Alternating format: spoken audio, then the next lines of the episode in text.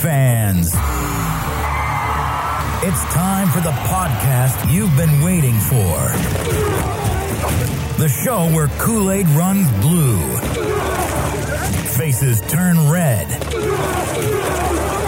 and rose colored glasses never go out of style.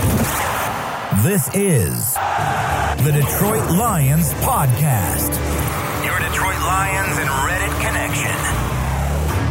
And now, two guys who know that Delta 8 is not a flight number Chris and the Riz. Hey, howdy ho, Lions fans. Welcome to the Detroit Lions Podcast, episode 366. This is the official Detroit Lions podcast for Reddit. I am your dashing and stuttering host, Chris, and with me is my good friend and effervescent, I like that word these days, uh, best best buddy co-host, Jeff the Riz Risdon. It is good to be with you, Chris. We got we got fun things to talk about for a winless team. There, there's so much more positivity around this team than there is some other teams in the league that we won't mention at this point. that it, it it makes me grateful that we are where we are. It, it is, you know, that's really funny that you put it that way, but absolutely, I w- I don't mind having no victories compared to some of the huge losses the teams have had. Um, we're not going to go into too much of that. That's just No, that we're is not. what it is. But, but other, teams are taking L's off the field that the Lions are not, and that should make us all very happy. Yeah, yeah, absolutely. All right, we're going to talk a little bit. We're going to talk a good deal about the Vikings game because there's a lot to cover there, and not just you know a, a retrospective, but prospectively as well. We'll talk about injuries, and um, I'm going to remind you. You forgot about the countdown, didn't you? You people, all of you. We talked about it. You were so mad, now you forgot about it. I'm going to remind you because it's our first home game. We're going to talk about St. Jude. We got that going off. We got the offense. Why the heck is the offense sputtering? Riz has got a good coverage piece on that. We got that, a whole lot more, and a yummy lime that Riz is going to eat. Great show lined up. Riz, you ready to go, my man? Let's do it. Let's kick this off and break it down. All right, Riz, I got to get right into it. What's the deal with the lime here? What's going on? I, you don't have to right. do your thing now. I just want to know some detail. Maybe we could build it up a little. All right, so uh, one savvy person, Chad, in the uh, podcast Slack channel. Um, check that out on, on your Patreon. You get in it for just dollar a month, uh, and it's worth it because you will catch me making draft bets that make me eat limes. Um, many, many months ago, um, well before the draft, I said that if the Bengals did not take Penei Sewell at the number five overall pick, I would eat a lime while we're doing the podcast. Guess what? They took Ja'Marr Chase. we got Penei Sewell, and because of that, I'm going to eat this lime here um, that I got today at, at Meijer. Um, and I'm attempting to peel it, and I don't have a fingernail, and that's that's kind of a problem. Nom, I nom. might need my- Well, you could you could spend time during the Can show you, can you bring me a knife to peel this with? Thank you. My daughter's going to assist here. Oh, thank you. She's the best. because I I, I have no fingernails on my my volleyball fingers are not good. Yeah. Yeah, Yeah, no, yeah, that's- yeah. So uh, so we'll, we'll, we'll, I'll just eat this as as we go along. Um, Uh. thank you. All right, you want to say hi? Thanks, lady. Hi. There you go. There you go. All right. All right. He's going to work on the knife. myself. We're going to talk about the Vikings. Yeah, yeah. Please do. I want to. I just had to really quick say I, I'm sorry about the game day drinks, guys. I have literally just not had time. I plan to actually shoot two or three of the drink creation spectaculars this last weekend, and my air conditioning drain tube on the upper floor backed up, and I actually had Oh. water leaking into the root, the ceiling of the laundry room. It was bad. It was bad, bad, bad. So my whole Saturday was spent fixing that, and weren't wondering if I'm going to have to do a homeowner's claim. We, we have too many to. floods, man. Yeah, Um, yeah. My, my basement is finally complete. I'm very happy about that. Uh, but it, it, it took a long time and a lot of money. Um, but I'm grateful, and thanks to everybody who uh, who helped out with that. Yeah, that you know, really. those kind words and everything was was important because it was a rough time. Yeah. So I, I understand what you're going through, and it is not fun to have water in your house where it is supposed to be. Yeah, I was. So I'll just give a, a, a heads up really quick. I was going to do a drink this last week called the Queens Park Swizzle because they're sometimes called the Vikings. We were playing at US. I'm sorry, US Bank Stadium, and uh, we had Swaggy and Swifty, a little bit of swizzle going on. Um, US Bank. Let me just really quick. I have a, a shot of one right here that I did so you can see. It's a sweet drink. It looks so awesome, and it is absolutely delectable. I made one for the practice thing. Ooh, Head out of here. nice. You. Come on. Very nice. Come on. Come on. I can, Focus. I, I can. Yeah, there it's in, in focus. Right. Right. Oh my gosh. Oh, such a nice. such a. It's like it's like a. And I hate to sound like this way, but it's a it's like a high class mojito. It's really really really good. So I'll get to that. I'm heading to Vegas next week. It's going to be kind of tough. Maybe I'll interview a bartender and have him make me one. We'll see how it goes. Um, right, let's Interviewing for the Raiders job by chance? I cannot confirm nor deny. Um, Nor can Adam Schefter, apparently. uh, going to review the game against the Vikings right now. First off, I want to re- it's really freaking hard to peel a line. Let me just say that. yeah, usually you just slice them in, in like yeah. Uh, yeah, I might, I might wind up doing that. okay. All right, Trying, I'm trying very hard not to cut myself because I have a bad habit of cutting myself. Um, the Viking. Or last week we said that the the Lions needed to bounce back against the Okay, Vikings. That uh, Chicago game, um, was just devastating. Was absolutely devastating, and it was a That was as bad as they could play. Yeah, it was a massive step backward, and we needed the team to bounce back. And we even said it didn't have to be a win. I would say that this team absolutely bounced back this last week. Uh, just a play away, just a play away from a win. We've had that a couple times. This team, uh, when I talked to Herman this week, he, he mentioned it. We've been really, really close to winning against a number of very, very good teams along the way. Right there, it was. It was right there for the taking. Last play of the game for the second time in three weeks. Yeah, same score. S- Yeah, same score, same situation. Ah, yeah. We'll talk about that a little bit, but what got us there? Herman was was great in his analysis. If you guys haven't seen LionsNationUnite.com, go there, check it out. There's an app. Herman Moore started it. It's a fan based place. We're one of the uh, the verified contributors. Uh, it's a great, great place with some really, really cool content. And Herman does more after the game, his video, uh, weekly. And this week I was on more after the game with him, and he did a telestrator job on that last play, that 19 yard play that set up that field goal. And it really, you know, and, and, and I was in I was in the mindset I hadn't had a rewatch yet. As I said, time is really at a premium. But he brought it up and he he, he laid it out, and we kept saying and hearing prevent. You can't play prevent. And I'm like, oh, prevent works a lot of times in that in that in that, that situation. Why is it that it continually isn't working for us? What's going on? He did it, and TJ Lang later on Twitter, if you watch it, look at his Twitter, he did a breakdown of it as well. Um, they don't say the name; they're kinder, gentler people.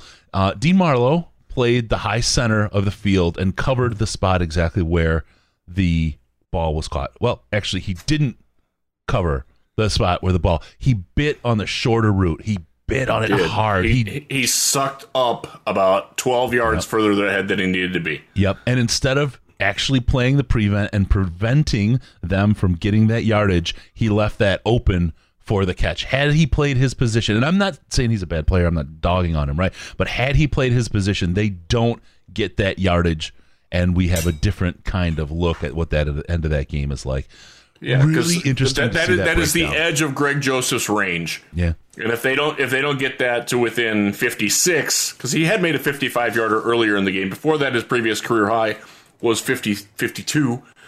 So and he missed from 49. He was short at that goal. Yeah. So I don't I don't think they try it if uh if they don't get that exact amount of yardage. So that, that's that's frustrating. Yeah. So it's not the prevent defense.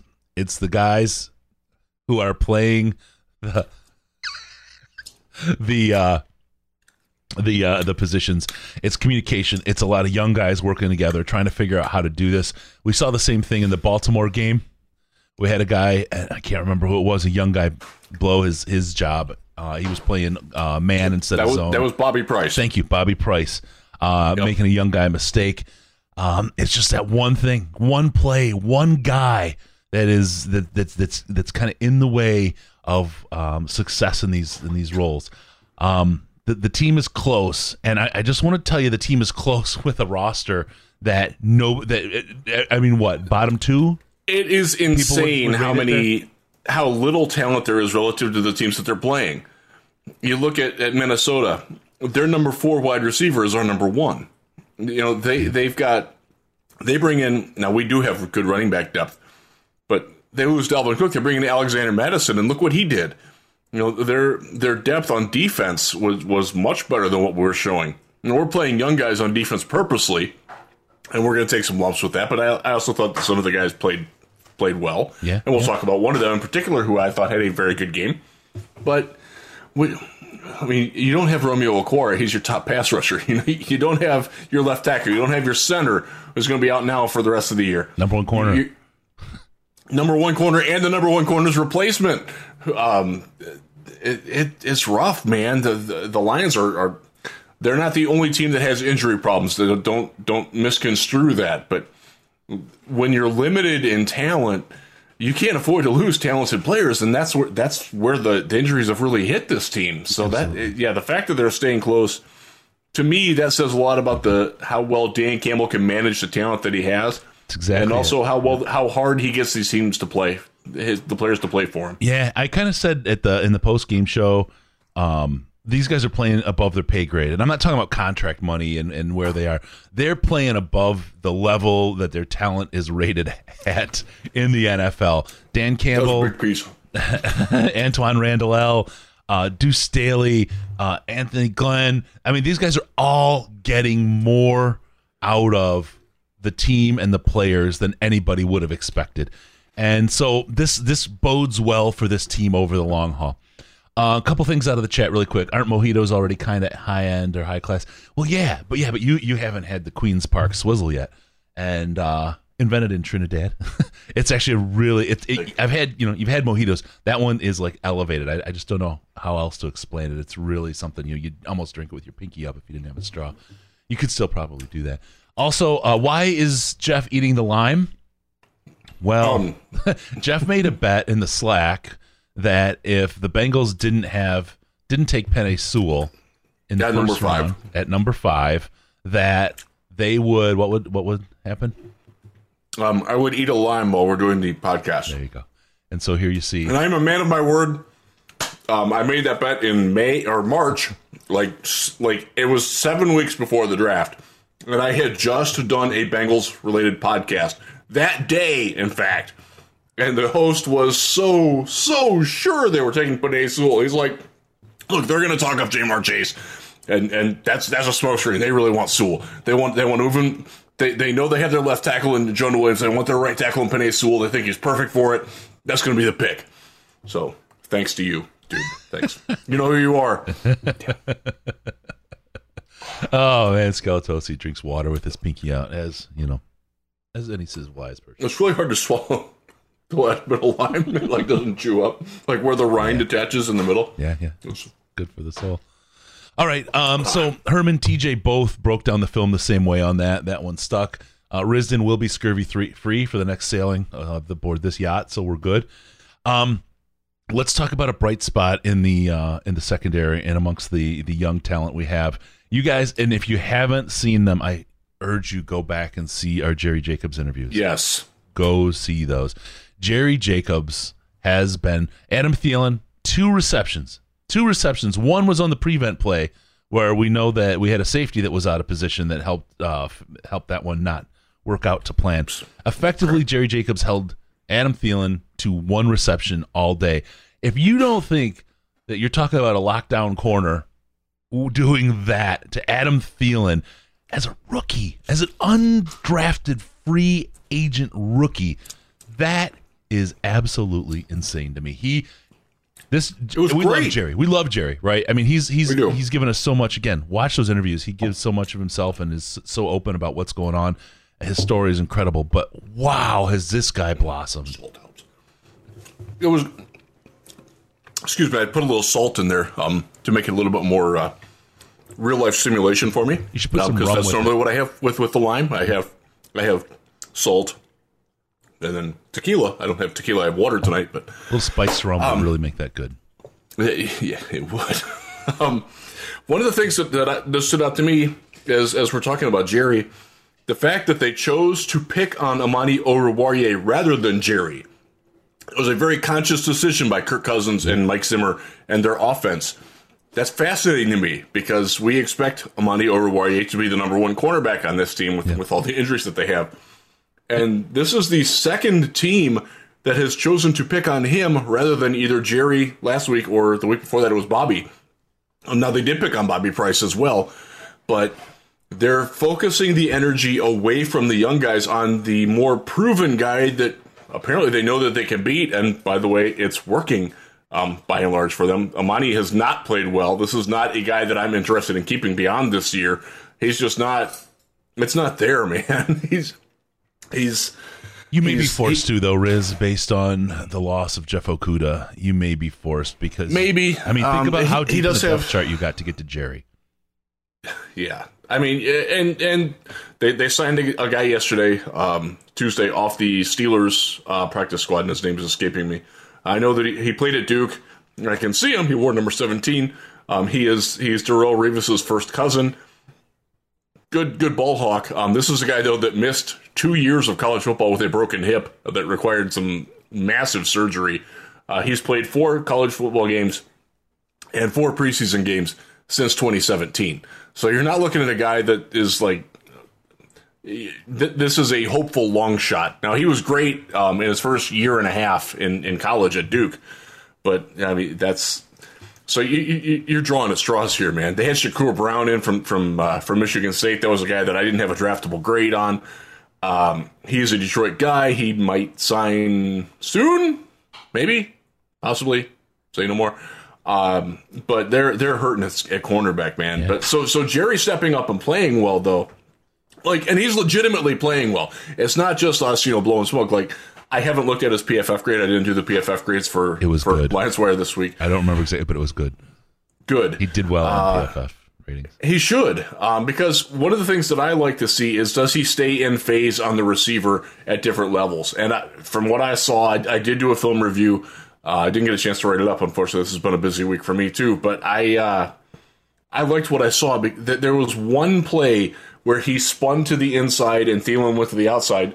Cousins didn't look there, but he he did get beat on that. But but again, if it's not exploited, then then you're okay. I, I thought he played pretty darn well. He looks like a guy who has a future playing for a while in the NFL as an outside corner. Yeah. And that that makes me very happy because, as, as you said, when we got a chance to interview him, the the the, the positive energy and the enthusiasm and the the gratitude for being given the chance. You can't help but root for the guy, and and so far he's outplaying a guy who was drafted in the fifth round a couple years ago and who started a lot of games in the NFL. That's right. And I'll tell you what else I'm seeing with with Jerry. And this this puts all the the love and the the, the personal comment all, all that stuff aside, right? This goes exactly to what I talked about last week. Someone I forget who, and I apologize. I would call you out, but not in a bad way. Um, said, "Hey, great spin on that loss, Chris." But no, no, no. This is exactly the thing that I talk about with this team and the opportunity for the comparative advantage that we have this year. This is a chance to see these young guys play in a way that we otherwise wouldn't. Jerry wound up he was at the back of the the the depth chart. He never would have seen the field likely without all these injuries. And I'm not saying these injuries are great, but suddenly we found a guy that we can probably sign for a pretty inexpensive price for a pretty good long time who looks like he could be a number two, maybe even grow into a number one corner here. This is a guy with a ton of talent that we never ever would have seen, who maybe never ever would have had a chance in the NFL. And these kind of diamonds that we're going to find by unfortunately having to cycle through the roster and go through these young guys like this is huge for this team. It's huge for the longevity of how we find it. these positions. it's love it. huge for our salary cap. It's a, it's it's an advantage that other teams don't have. Again, everybody can draft, and that's based on how good, how well you draft. There's some of the same kind of lottery pick stuff to it, as well as the science to it. Eh, there- Everybody has free agency. How much free you know cap do you have? Well, we're working that this year. We may win that cap game a bit this year going out, but then it's the the, the, the development of players, and we've got an opportunity to develop guys to find those diamonds that never ever would have popped into our face. So I'm, I'm I'm really, you know, and of course it's Jerry. And I remember when we were first talking about it, we are like, hey, we've got Jerry, and I'm like, look, this is a good story. This is a guy who's who got a great personal story. And uh, Yep. I mean, I, I I I talked to him and I said he's willing to kind of do like a hard knocks with us throughout the season, and, and no matter if he winds up in the practice squad, if he winds up on the team, if he winds up somewhere else, we can kind of follow him and tell this story that gets untold in the NFL. Here we are, week five in- of the season. He's, he's, starting. starting, right? We and, and you you when we were talking about it, you're like, yeah, man, he's jacked at, at, training camp. You're like, he, this guy is jacked. He's he looks good. He's quick. He's got good hips. You were you were laying out the guy is mm-hmm. is he's got some talent, and it's like, okay, let's do it. Let's sign on with him. Let's do this thing. And and in worst case, we've got a really interesting story that never gets told in the NFL, or right. we've got what we wound up with today. It's like, holy cow, this is this is awesome for him to celebrate together when he made the 53 I won't forget. I choked up a little. I was so was excited great. for him, man. It was he's such a great guy. I was honestly, I was even happier the next day because he struck me as a guy who would make the initial 53 and then they'd make a waiver claim or two and he'd get pushed off. Right, right. And that that is a devastating blow for guys. Uh, I, I have seen I, I know personally one person who was who had that happen to him he wound up never playing in the NFL. He he wound up being on the practice squad for a couple years, and he retired yep. because he got he got tired of it. He wanted to move on with his life. That was a devastating experience to him. That was that was like having having a a, a friend die, is how he described it. Mm. Because it's like everybody is calling and, and congratulating him for making it because he wasn't expected to make it either. Right. And then 24 hours later, well, sorry, dude, you're cut. Um, oh. we, we like this guy at his exact position better. That, that that's rough, man. So I did not want to have that happen for Jerry. So when he made it through that, then I was really happy for him because yeah. uh, it, it was tough to get to that point. But he he's proving he belongs. Look, one of the things with Jerry, he's bounced around a lot, and he explained why. But the fact that this staff believes in him, you you could tell from the first time we talked to him. Like he he understands, and and you can see it in practices too. The the faith that the players have in this coaching staff and and the, the former players on it is something that you don't see in other places.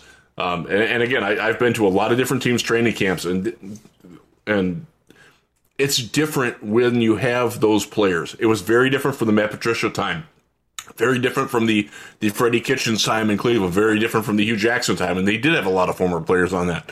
Um, very different from the experiences under Lovie Smith in, in Chicago when I used to go to their camps, and uh, and uh, uh, who's the coach in Indianapolis? Uh, Pagano.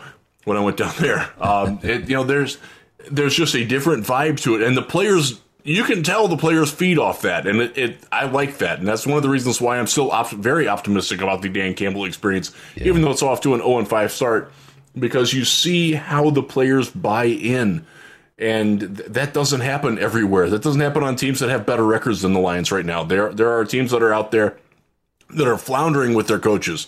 Um, a couple of them happen to be uh, of the Matt Patricia ilk, where they're you know, descended from the Bill Belichick tree, and uh, you get hit with a lot of branches falling off that one. Well, and the thing about guys like that are, no matter what tree they fell out of and how many times they hit the ugly branches, um, the thing about that is that those guys are the smartest guys in the room. And when you're yes. the smartest guy in the room, you don't adjust. You keep doubling down on bad or what's not working, and it gets worse. That's how this roster got here from when we left Jim Caldwell. I will still say today, and um, the the the well, I won't even go into it. I will still say today that moving on from uh, Jim Caldwell was the right thing to do.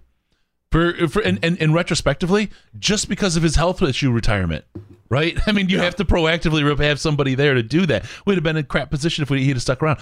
That aside, we saw the best we were going to get out of him. We were the best team we were going to be. We had a lot of talent. It was time to move on. What was the right decision? Consensus across the NFL was the Bob Quinn and Matt Patricia experience consensus. Uh, Matt Patricia, there was other, you know, there was a split. There was a lot of people that wanted um, Mike um, Vrabel. Mike right Vrabel, thank you. And um, he got signed off elsewhere faster. Was it because we didn't even try, pursue? Was it who knows why? But Mike Vrabel wound up somewhere else. But otherwise, Matt Matt Patricia was the consensus guy. It didn't work. It didn't, no, it didn't work. work. You hire bad people sometimes. I've seen it. Um, I've done it. I've had to fire. I've had to fire people because I hired the wrong person for the job, um, and it was. I would Not say it was like, both on, us, on both of us as to why it was the wrong person. But everything on day one is love, hugs, and kisses. Everybody loves it, right? But sometimes it doesn't work. It doesn't work, and that's what we had. Unfortunately, this not only didn't work. This was almost an act of sabotage as a result. And now this is what we're trying. We're back at you know effectively. Uh, this is not the 0 and 16 year of 1998 We're we're beyond that. Last year was the 0 and 16 year. This roster isn't that good, but we have a coaching staff, much like we had in, with Schwartz, who can pull a team together, who will get victories out of that team. I still believe 100% we're going to see two, three, maybe four victories still this year out of this team.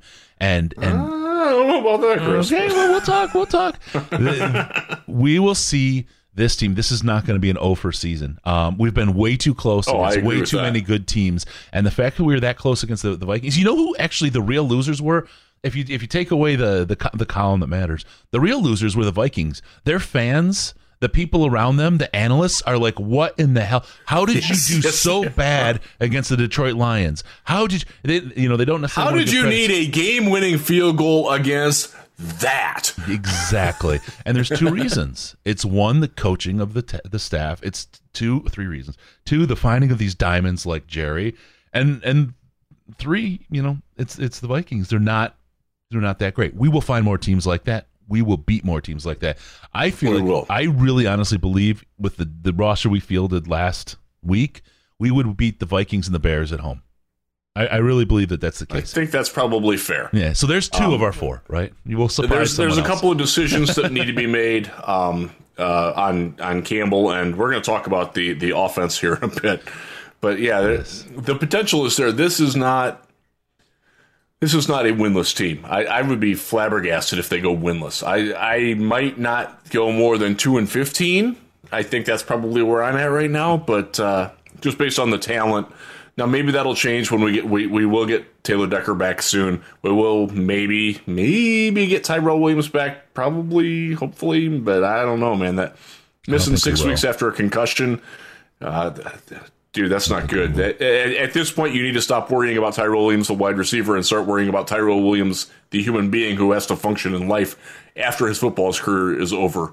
Yeah, if you want to get and- scared about head injuries or um, uh, dementia, go watch that episode of Black Mirror where the kid it, there's there's an episode I forget what it's called. The kid he winds up signing up to be in a video game beta, and uh, I'll just I'll leave it at that.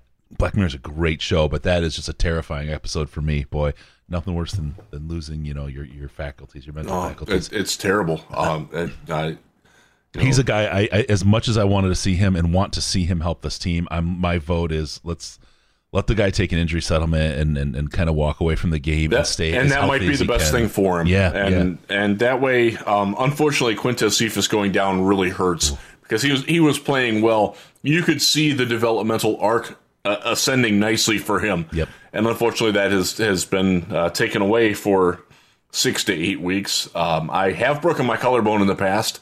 Uh, it is a without surgery. I was at almost as good as new in six weeks, but I was not playing a contact sport. However, I was playing a sport at the time, volleyball, that requires you a lot to you a lot of this and flexing your shoulder and going through and hitting the ball and thrusting forward. Um, and it took me about eight weeks um, total before I had like the snap back in my shoulder. Yeah. So um, he could come back this year. Eight weeks from now is week 13. Um, there's a buy in there, so they would have five or six games left. Uh, I, I hope he does come back. Now, if you need surgery, this, th- ironically, when you have surgery on your collarbone, it takes longer to rehab because they have to tear the muscle to, to do the, the thing, and it takes longer for the muscle to get back that way. Yep. So if he has surgery for it, that's something to pay attention to. That that would end his season Yep. if he has surgery. If he doesn't need it, then that, that's all the better. Yep. Really quick, want to say, uh, or was it? I don't miss fielding nine players on the field multiple times under Caldwell and other basic game management goffs. You know, I, I think people, I think people do forget about that at the end. Like people romanticize Jim Caldwell a little bit. I'm like, remember, remember on this show, I defended him one time, and people like came at me with, Yeah, with yeah. beyond pitchforks, man. Like, how could he? defend- He can't keep eleven guys. They had that and the the prevent defense where Ziggy Ansah played nowhere on the hail mary. Yep. Um, that was uh, those those were damning for Jim Caldwell. Yep.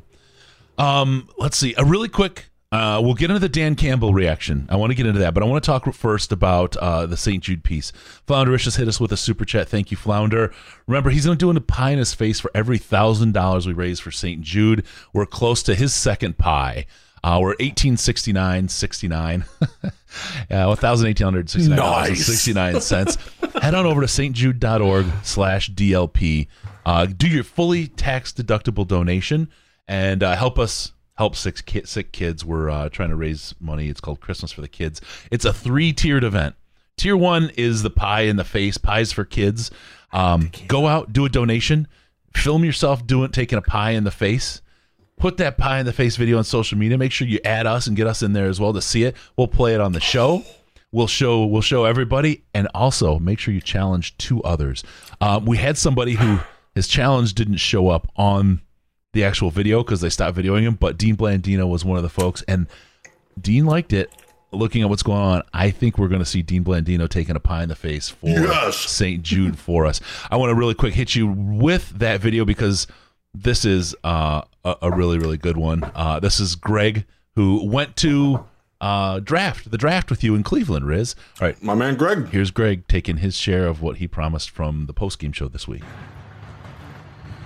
Hey, what's up, guys? This is Greg. Um, so, from the postgame um, podcast on Sunday, um, you guys probably heard that I said for every $50 donated, that I would uh, allow my wife to hit me in the face with a pie.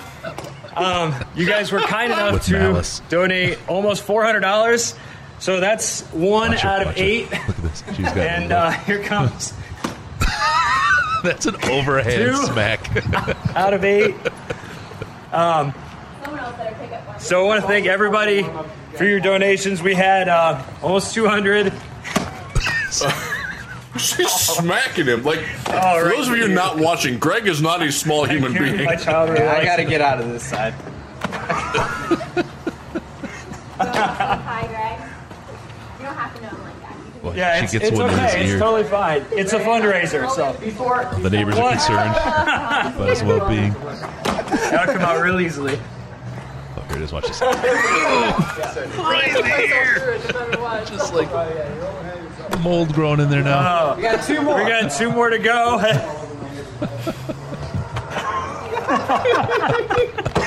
can't get in there. Oh man! So we got one last one. So again, thank you everybody for donating to St. Jude. Thank you, Flounder, for the uh, dollar for dollar match. Uh, save the best for last. Mummy. Oh man!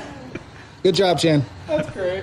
Yay! At least the whipped cream is delicious. So thank you everybody again for donating to St. Jude. We appreciate it. There you go. there you go. He uh, Love you, Greg. yeah, thanks, Greg. That was awesome. He uh, donated. Uh, as a result, he took a pie for every fifty bucks we raised in the post game show, and had a, a bunch of willing helpers, especially his wife, to uh, help clear the clear, clear the pies across the space. Um, so yeah, get in there, stjude.org slash DLP, take a pie, have some fun with it, be creative, and uh, post it on social media. We'll get up there. Make sure you challenge two more folks, get that going. It's a lot of lot of fun. That's kind of the first step of this whole St. Jude thing. The second one on November 5th during the Lions bye week when no one else has anything to talk about, we're going to do a 24 hour live stream. We've got guests like you wouldn't believe. Like Yes, galore. like we've never had before. Okay, we're already starting out. We've got some. Well, I'll talk about that part next. But um, for sure, we're gonna you know we're gonna do Wayne Fontes, and we've got something special lined up there. I don't want to give that away yet, but that's something really cool. Um, we're gonna have uh, Herman Moore. We're gonna have likely Lomas Brown.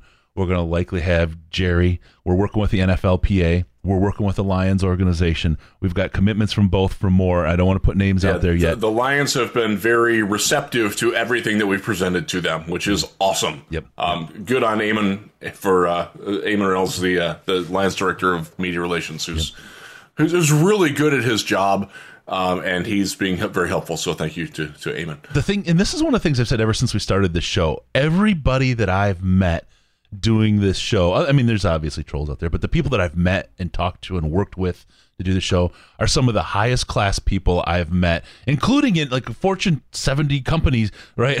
Uh, working in large companies. These are some of the very very best people and one of the the best groups of human beings that i've ever met in my life and i want to just give straight credit. The lions organization have you know, there may not be a lot of W's up in that column right now for that team, but the people behind the scenes are some of the most wonderful human beings.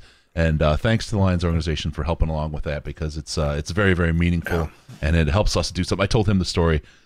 My first, I was asked, "What was your first Lions game?"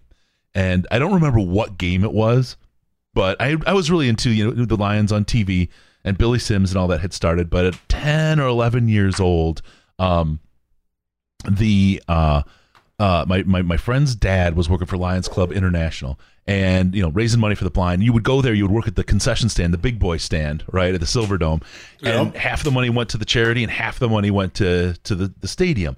So we went out there, and, and you worked. And if you worked the stadium and helped clean up, uh, worked the concessions for two quarters and help clean up after, you could grab a seat up in the nosebleeds and watch the game for two quarters.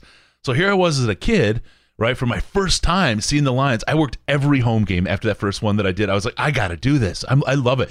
That's really where I got sealed as like a Lions fan going to games, and it's one of those things where it's I don't know why, but the Lions and that kind of charitable thing has always been kind of linked for me, and to see the organization be so so focused on is that, that is great. So make sure you join us November fir- November fifth at nine a.m. We start through November 6th at 9 a.m. 24 hours. It's a telethon. We're raising money. Um, we're trying to get to $25,000. We'll have great incentives along the way.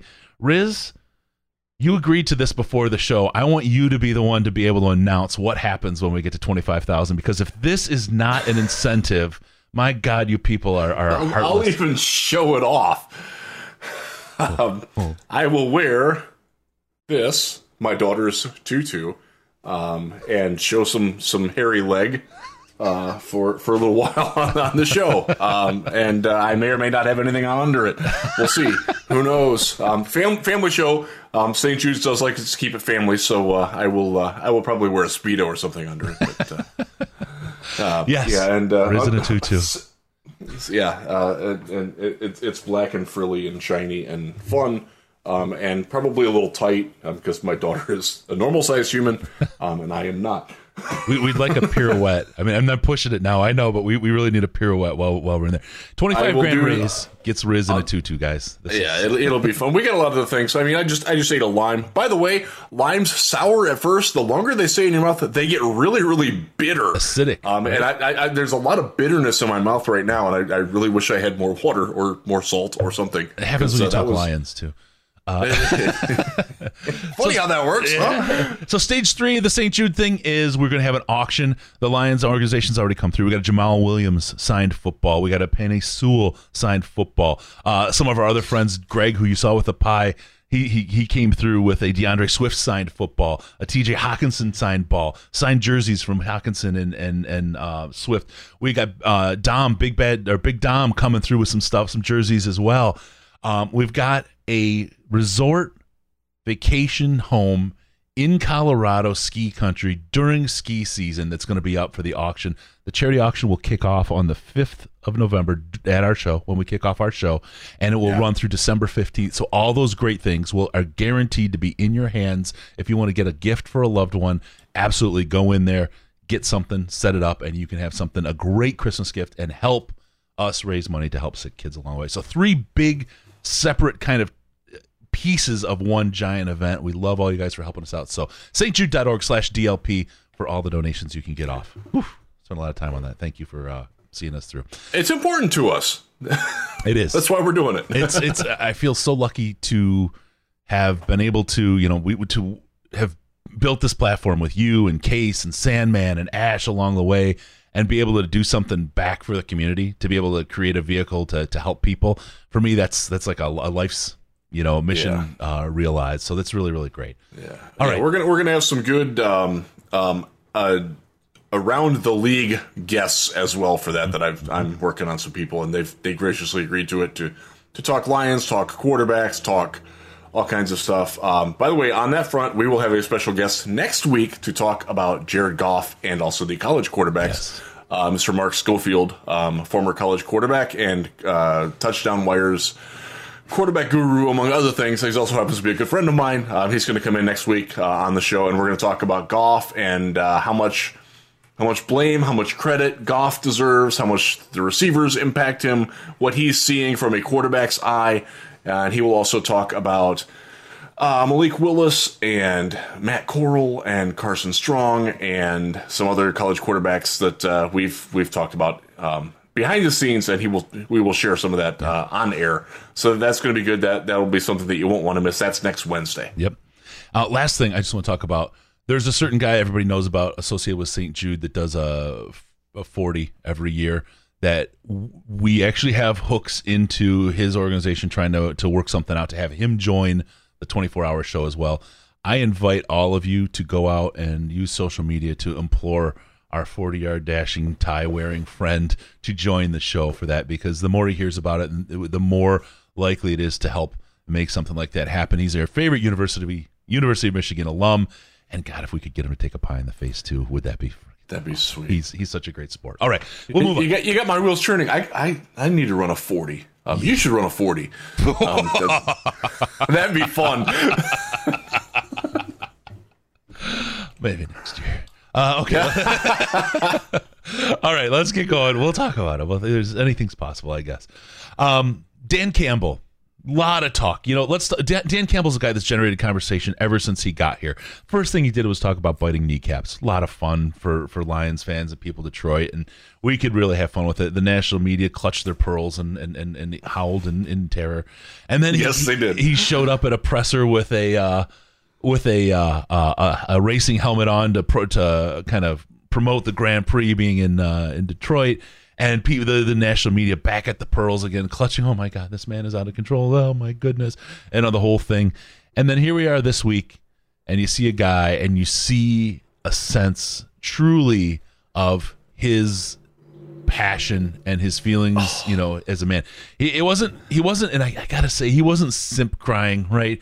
He was man crying, right? After the game. He was kind of showing It how much he wanted. him that they lost that. It hurt, and and the way he said it too, the way he phrased it, and and I you absolutely believe him um, on this.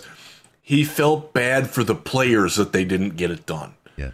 Yeah, he wanted the players to get a win. He di- he didn't care that he's 0 and 5. He cares that the players are 0 and 5, and that hurts them because he knows what it's like to be on a losing team. He also knows what it's like to be on a winning team. That you cannot fake. I loved it. And- Uh, and I, I, it I, I wanted to cry along with him. Is it um, weak? As you know, I, I cry all the time. I cry in every movie I ever see. Um, I, I wanted to cry along Rambo. with I didn't understand Rambo. That was the one I didn't understand you crying to, but whatever. Um, is is he weak? is this is he weak because of this? Oh God, no! Th- th- this is this is one of those where, you know, he, he's he's he's a modern man. He, he, he's more than just the the caricature that he's made out to be.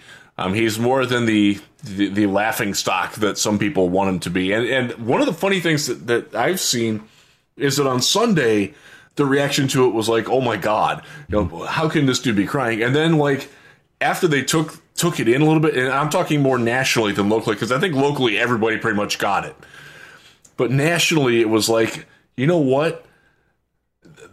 You, you, and you heard the reaction from former players and, and people around the people around Detroit, and and they, they they caught on to the reaction like, damn man, this is working. And and now some of it is also what's going on with a couple of other coaches in the league.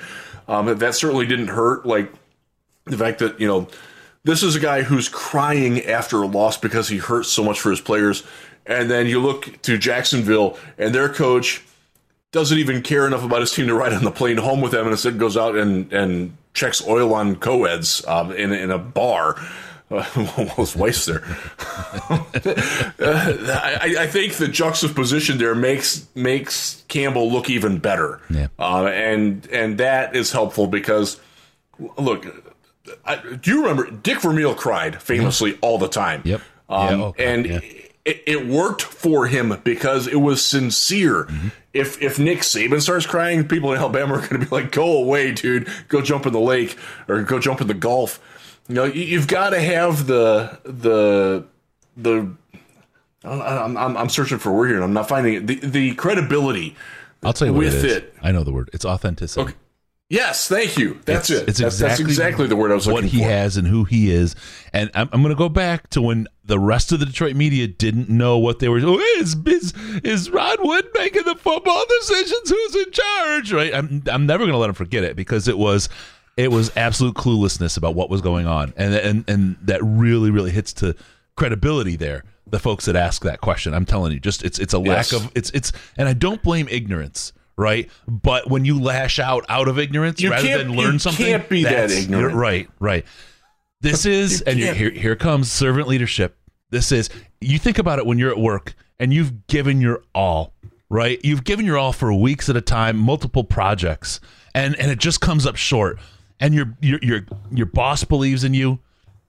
The owner of the company believes in you. The company's undergoing massive stress, and you you get you almost get there and you fail, and your boss has to go do a press conference. Why I, I, I don't know, but your your boss cries like Dan Campbell did and talks about he feels so badly for you for the project for the effort that you put in that you didn't be you weren't able to get it done. Think about what that would mean to you as an employee in your day job. I know it's an exaggeration. It's not going to happen in your office. I, I, I worked my way through college as a mechanic. So you know, I, I know a, a, very you know a very blue collar lifestyle as well. There's no way in hell that at least back then there'd be any respect for the service manager if he pulled that one.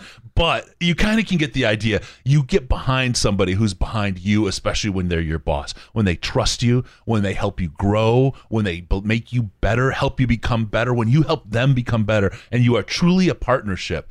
I'll tell you, my job right now, that's what I've got.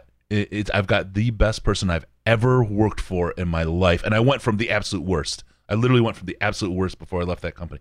Um, it means oh, the conversations we had. it means everything.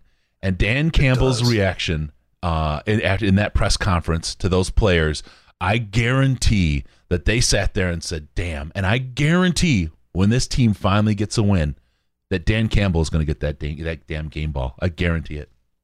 Oh, 100%. Yep. Uh, and and I, will I'll, I'll say this it wouldn't surprise me if Sheila came down and gave it to him. Yeah. Um, yeah. At, at, the behest of the players, because I, I, look, it's obviously not the way they feel about Dan Campbell. The players like Sheila a lot. Yep. A lot. Yep. Um, th- th- that's that's a change. Like they they did like Martha. They respected Martha, but uh, she was more of like the the the fairy godmother, for lack of a better term. Like Yeah. like she was she was out there, and and they liked like she legitimately did care. But I think she was a little separated from it. And that happens when you're in your 90s.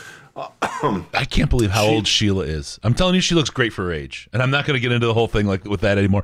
But she does not look all of the years of No, age she does she not. is. She- uh, She's a lot she- more relatable than her number says. Yeah, yeah. I, I, I would guess her to be around my age, and uh, she's You're wrong, quite a bit older than me. Yeah, yeah, yeah, yeah. Um, it, it, yeah. man, Playing tennis does that for you. Um, she, she cares, and and I think that the players understand that she cares too. Um, and that's something.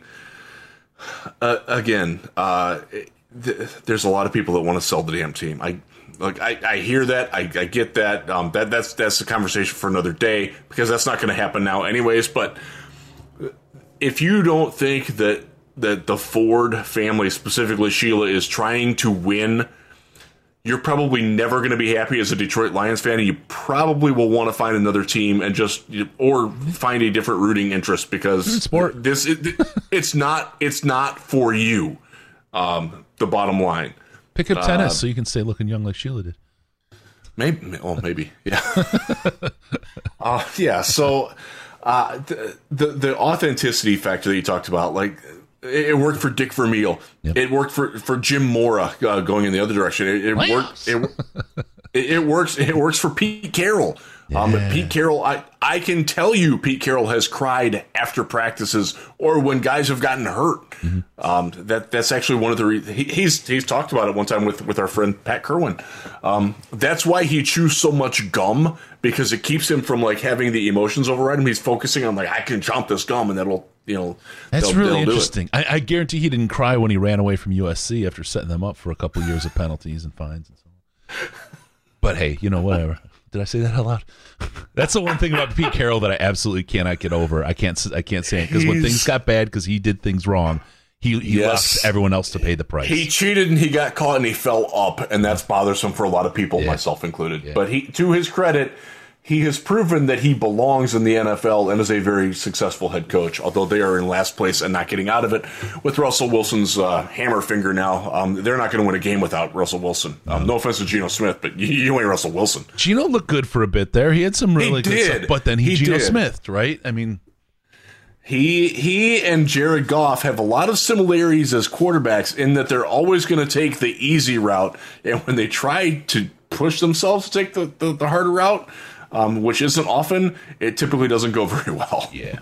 So so on the Dan Campbell crying thing, It is what it is. I want to touch really quick, and I don't want to get into the the thing you had about Goff yet, but I want to talk a little bit about him in in regard to taking the easy way out. Herman, after he did such a great telestration, right? He was the first one to break down the that it wasn't prevent, that it was actually Marlowe playing out of position, misplaying the, on the play and biting on the short route. Um, he went on then to talk about Goff and the um, the wide receivers. And one of the things that he says, what he's seeing is telling him. Again, he says he's not in the locker room, he's not there. But I, I, as a former player, I, I inherently and completely trust Herman's judgment on this, especially seeing some of the other things he's he's kind of marked out and shown his his football IQs through the roof. Um, this isn't all on Goff. Now, Goff isn't perfect. I'm not, that's not what I'm saying. Okay, Goff is not without fault. That's not what I'm saying. But there are degrees, right? There are degrees of fault. There are degrees. We're not seeing best Jared Goff by any stretch, and I'm not defending him either. No, we're not he is tentative. That uh, Herman said you can tell he doesn't trust those receivers. He's staring the routes, not looking off them because he doesn't believe that that receiver is going to be where he's supposed to be. He doesn't believe that they're going to run the route appropriately and he can't trust them. I don't think the lack of trust is a, is a Goff thing. I think the lack of trust is we don't have any damn number 1, number 2, number three quality NFL receivers on the team running routes. We've left a guy who does have his own areas to improve on, who does have yes. his own shortcomings, but we've left him in a place that exacerbates those shortcomings. Goff is not as bad as the Goff we've seen. Goff has made it to a Super Bowl, but he was surrounded by great weapons. We have the opposite of that right now. And so I don't know. Again, I'm, I'm, i need more data. After the game, my initial reaction was, I now have enough data on Jared Goff, right? But it, the thing it was, he was maddening because of the inconsistency. That that pass to Hockenson against what was it, the Bears or was it? It was, it was Baltimore. One of those two games where he just dropped it right in in the corner. It was beautiful, right? He gets a couple of these beautiful passes every single game, and it's he like he can do that. He can do it. He's got it. He's you know he it's there. What's happening? I think big portion of what's going on is the weapons at his, dis- his disposal. Um, again, he's not perfect. He's not perfect. Do I want him as our quarterback in four years? I don't know that I do. Do I, I want him this year? He's what we got. I don't want our next quarterback this year. I, as a matter of fact, the one thing I think that Goff does give us, it gives us time. He gives us time to forget about Matthew Stafford and stop comparing the quarterback to Matthew Stafford to give whoever is the next guy a better chance. He's the he's the uh, bridge. Uh, yeah, it's uh, yeah, he's a bridge. Um, I'm ready to jump off that bridge, but not until the end of the year. Um, and you you do make salient points here. He does not have he does not have a lot of weapons at his disposal, and it's one of the themes that comes up when I do radio spots, um, when when I do podcasts, when when I'm talking to people on Twitter or or in our Slack chat. We have this discussion just about every day. How can you properly evaluate Jared Goff based on what he is? And I will say this, um, as I've said in the Slack and a few other times, his inability to elevate the play of those around him to me is damning. Um, he does not make. Nobody has ever been made better, except possibly Chad Hansen at Cal, by Jared Goff being their quarterback. And if you're an NFL, if you're going to be a team that's that has a premium quarterback, one of the things that a premium quarterback, their salary dictates that you have to be able to elevate the play of those around you who are lesser paid above their pay grade. Jared Goff doesn't do that. He didn't really do that in Los Angeles, and I don't think he's ever going to do that in Detroit. Yeah. So that's why I am of the position that okay, he can, he can play this year out. That's fine. Mm-hmm. The expectations where they are, the team where it is, he might not be the worst guy to, to do that. But next year, if he is the unquestioned starter going into next year, I'm going to be upset. Mm. Uh, I'm going to be frustrated. I'm going to want more, and I will need good answers from Brad Holmes um, because I, will say this: if he's there, if he's the unquestioned starter next year, I don't think that comes from Dan Campbell. I think that comes from Brad Holmes and Brad Holmes exclusively. Yep. And I already have some questions about Brad Holmes and, and some of the choices that he's made. Um, uh, just to, as, a, as a brief tangent, and I'll leave it there. I'm much more concerned about the general manager of this team than I am the head coach of this team for the long term. Uh, but that's you know, and, and, that's subject to change, and that, that could change. Um, he has the ability Dorsey to change that because he's he's had, he's had six months on the job or eight months on the job. And you get Dorsey in there, and you get Spielman in there. You've got you've got a couple of things going on. This is his first GM job. This is something he may it grow is. into as well, and he's got some good exactly. people you're, to lean on. So we'll see. We'll see. I've seen him make a couple of rookie mistakes that I don't think he should have made, and I and I'm that's why I'm really watching this coming off season um, much more Brad Holmes than I am anybody else on this team, including the positions that they they, they take or do not take. Because uh, I think that we'll learn a lot about how viable Brad Holmes is as a long term GM this coming off season, and we don't know that now. Right. Um, and his decision on Goff and the process that goes into making that decision will tell me a lot about uh, how I will feel about Brad Holmes. Okay, so I want to get a couple things here. Uh, Don in the chat, but Goff also seems to check out a quarter at a time. Sounds a lot like Stafford when he played for the Lions. He checked out for quarters and halves at a time. And Rams fans are learning this, and they are not happy about it because I did a Rams centric podcast on Monday, and they're like, "Tell me this isn't what I'm getting from Matthew Stafford." I'm like, yeah, been been there, done that, boys. yes, yes, yeah. So it, this this shouldn't be new, you know, new a new show for anybody. We've seen this movie before, right? And I and I oh. love Stafford. You guys know it. I'm not ripping on Stafford. I'm just saying that's no different. I'll also say that Matthew Stafford couldn't lift last year's team, which had better talent on the roster than this year's team.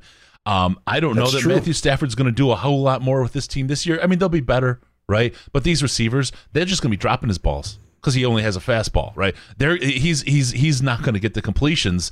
He's his completions are probably going to be about the same as Goff, but for different reasons. To be to be completely fair and honest.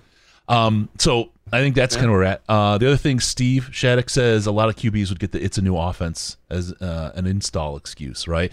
And that's true too. A lot, you know, you started, oh true. yeah, first year new offense, you know, da da da. da. That's a lot, but but Jared Goff isn't get, getting this. Um, I'm not standing up for Jared Goff. He's the quarterback that, that's we've got. Fair. That's that's a fair point. We've got a we've got a lot of capital with Jared Goff. I don't Matthew like it, Stafford wanted to go. We had very very little choices the draft class for quarterbacks this year, I don't know if our guy is there. It may be that we're in a situation because it is a bad year to want a quarterback. They're kind of underwhelming. Is this year to get your guy? It may not be because Jared Goff, by salary hit cap alone is kind of your unquestioned starter as it is. Would it be great to have a young guy to bring up? Like if we would draft, draft Justin Fields in this draft and have him come up under Goff because you know Goff's the guy. You got Justin for cheap. Okay, great. That's awesome. But you're still, did you get your wide receiver? Did you replace your broken corners? Did you replace a safety? Did you replace a defensive end? Did, you know, there's so many pieces that, that, that's where the injuries to Okwara and oh, Okuda, Okudah really play in because yeah. they have to be replaced now. You, you you can bring them back, but you can't rely on them to be your number one players at their respective positions just based on the history of Achilles injuries and, and what happens with yep. it. This offseason, I particularly because of those two uh, those two injuries, I'm not I don't see yet how we get out from under Goff next season.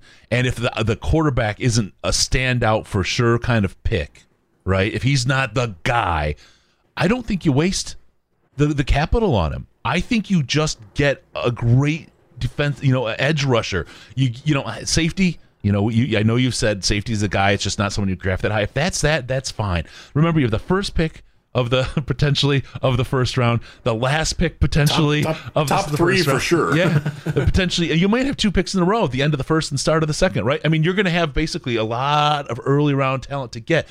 I'm kind of interested in the idea.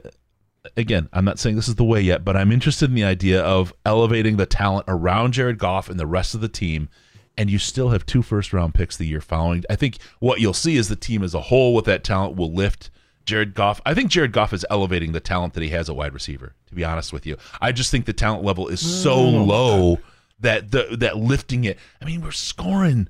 17 we had a game where we scored what 20 some points with this this crew i just i this is not people i see catching balls for touchdowns right i just i don't see how far you can i mean how much do you how much can you elevate chris durham and then you put Chris Durham as your number one and everything worse than him after, right? How much do you can you elevate that to a win, especially against the teams we've been playing?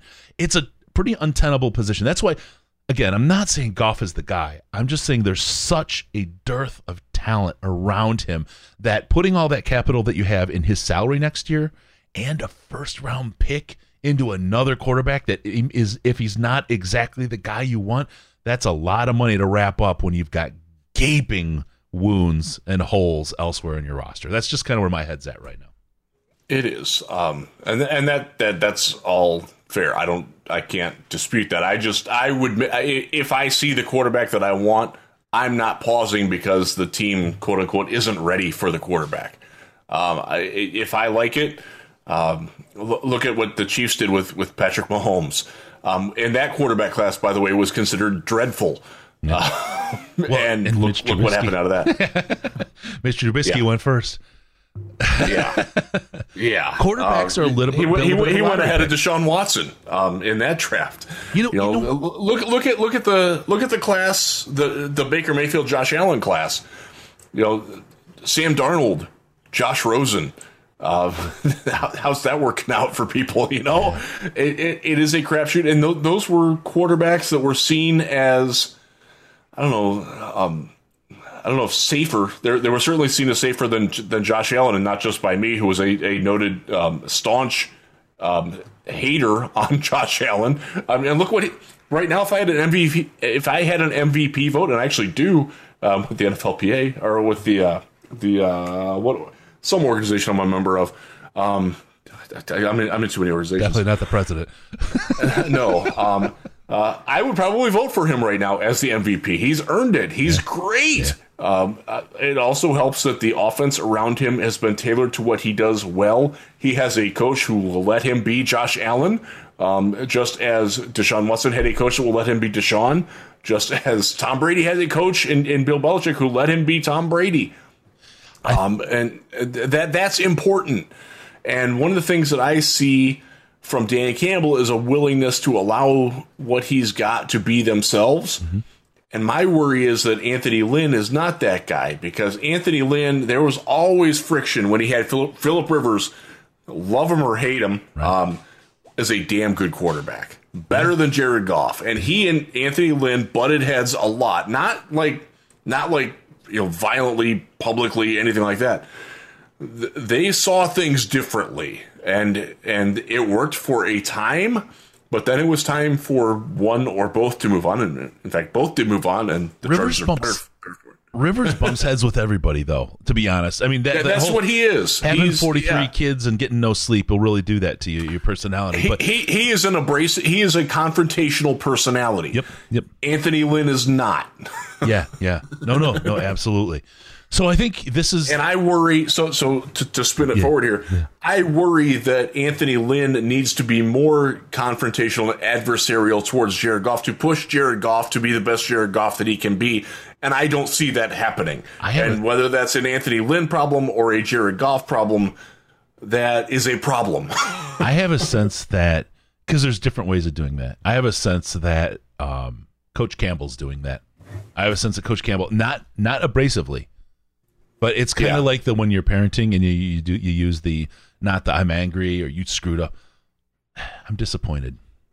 I'm really disappointed in what you did there. That line, right? I think that's yeah. what's happened, and I think that's very effective for somebody like Jared Goff. To be honest with you, I think much more than screaming at him. I think McVay was more a scream at you kind of guy, and he got yes. what he got out of Goff. I think Dan Campbell is going to get something different out of Goff just because of that approach. Is Anthony Lynn the guy that's going to do? I don't know that he is either. I, I don't either, but I think that that role is being played by uh, Coach Campbell in in that respect. So we'll see. And I would just from all the responsibilities that are on his plate as a head coach, that's one that I would like to have taken off of his plate. Hundred percent. So you're not uh, an Anthony so, Lynn fan. So, uh, I am not. Uh, it wouldn't bother me if he wasn't back. Right. Um, let's put it that way. Would you replace um, him and, and, and, and, and I, I, personally like he's a great dude. If you ever get a chance, go watch his press conference um, where he talked about um, when he was with the Chargers yeah. about his his life changing experience. It's, it's it will move you. You will cry because um, I, I I know I did. um, and he, he's a great guy, but I'm not sure that he's a great offensive coordinator specifically for the type of team that Detroit is. Right. Um, and and we see that a little bit. Like there's the whole chicken versus egg. Um, is it is it you know the, the third down plays. Um, I, I wrote this for Lions Wire this week. They threw nine passes on third downs last week. Not one of them went to the sticks or beyond. Every one of them was short. And most of the the, routes- hit the rack, right? Most of well, and the, the thing is, on, on this one, I do blame Lynn more because most of those were designed where none of the routes were beyond it, um, and, and a couple of them were were like, okay, as soon as Goff got the ball, he's throwing it out. He's throwing a little screen. Um, there was a third and four. He threw it three yards behind the line of scrimmage because that was a designed play. That that that's not a Goff decision. That's an Anthony Lynn decision. And Chargers fans will tell you that they had problems with that as well. Uh, so I'm I'm not liking the Anthony Lynn experience as the offensive coordinator thus far. Are It's five for- games in. He's got time to change it. He's got time to sit back and reflect and like maybe maybe I do need to attack. Why are we not using T.J. Hockenson? Why does he get one pass on the opening drive and then not get another one for the next seven? Uh, yes, Minnesota's trying to take him away, but at, at some point you, you've got to you've got to do you've got to have ways to get your top players involved, even when the defense is trying to take them away. And I don't think Anthony Lynn does a very good job of that. Yeah, yeah. Let me ask you: Are you? Would, how would you feel about uh, Justin uh, Jim Bob Cooter 2.0 after seeing what he's doing now? He's better than that. He he is better than that. I will give Anthony Lynn credit for that because I do think his run designs and his scheming, um, some of his pass protection schemes, while they're not necessarily working, they look like they're they're going to be really nice when we get Taylor Decker and Frank Ragnow back in the lineup. Yeah, yeah. There you go. I just Next wanted, year. to, wanted to scratch that wound. Okay. Yeah, yeah. thanks Um, for that. Let's see. I, I, I, I literally do have some salt here. Jared missing open receivers. This uh, Matt's asking that in the in the chat. I want to hit that really quick. Um, I think it's again. There's two pieces to it. The receiver's not in the right places very very often. or he doesn't respect that they will be. Right. Exactly. And I think it's it's a combination. It's not just Goff. Goff gets the quote quote unquote credit, but my favorite one is the fourth and one that ended the game for the Lions in Chicago, where Amon Ra did that out, right? You had uh, Cephus over the middle, who was effectively covered. I mean, you, you weren't going to get him the ball, and and before Cephus even turned for the pass, Goff was on his back. Amon Ra was the first. He he looks. Amon Ra's the first read anyway. Goes back to him, throws the ball to where Amon Ra is supposed to be. Amon Ra Rounded it. rounded the route. He rounded the route. jogged out of it. He didn't. He didn't put the effort in. I mean, I don't know, and I'm not saying he's a low effort guy, right? I'm just saying on that play, he did not play that as he was supposed to. Goff under extreme pressure, checked the Cephus look. He was down as the ball was leaving his hand. Goff went down. He didn't have time. For him, he had to trust that his receiver was going to be at the right spot, and he wasn't. And Goff took a rash of crap after that game because he missed St. Brown, who was open on that play. And it was all on St. Brown not being there. Could he have adjusted throw? Yes, but under pressure, it's a lot to ask for the situation. Um, I was, I'm, again, I'm not here as a Goff defender. That's not what I'm saying. But I'm saying it's degrees, uh, d- degrees of stink, and there's a lot of it all over the place, and it isn't all on Goff's shoulders. Unfortunately, he's the face. He's the guy that touches the ball every single time. He owns some of it. There's no question, but he has he has made it to a Super Bowl, so he isn't absolute ass and incapable. like I isn't isn't absolute. Um, he, he he's he's low on the meter. Um, I'm again. I'm ready to move on after this year. Well, like let him play out, and maybe maybe he maybe he finds chemistry with Amon Ra. Um, he's going to have to, uh, or or Kalif Raymond, or maybe maybe he gets it together with with T.J. Hockenson. You know, may- maybe maybe that starts to develop more as they, they play more, as they they hopefully get more tight end involvement into the game plan. Now that your best receivers are no How much dead cap is opening up next year, Riz? 60 million, is it? 55 million? Fifty-seven point eight, I want to say. Are we in cap hell because of Jared Goff? Uh, it would be well. It's better than Stafford's situation. Let's put it that Are way. we in cap hell though?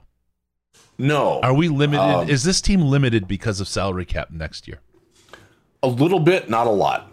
Not there are other teams who will have as well. I won't say as many needs, but many urgent needs, and they will not be able to fill those needs because they're in worse cap shape than the Lions are. How much? Uh, yeah, okay, we'll leave it. And and what are they spending? Are they spending similar amounts on uh, quarterbacks?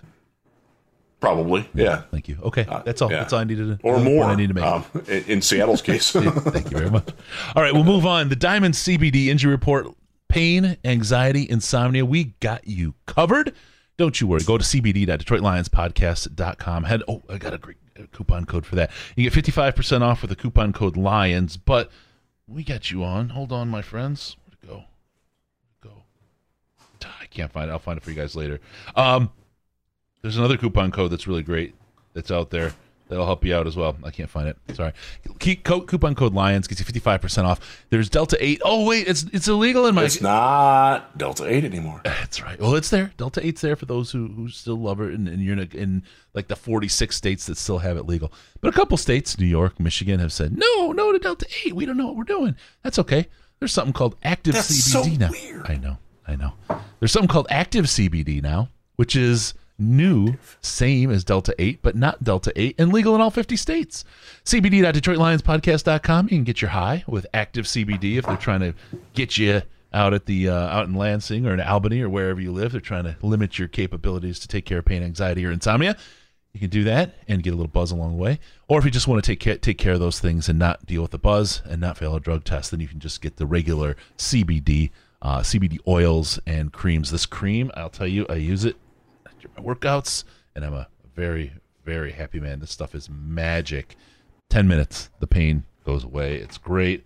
And then when it's time to sleep, I jam down the CBD oil.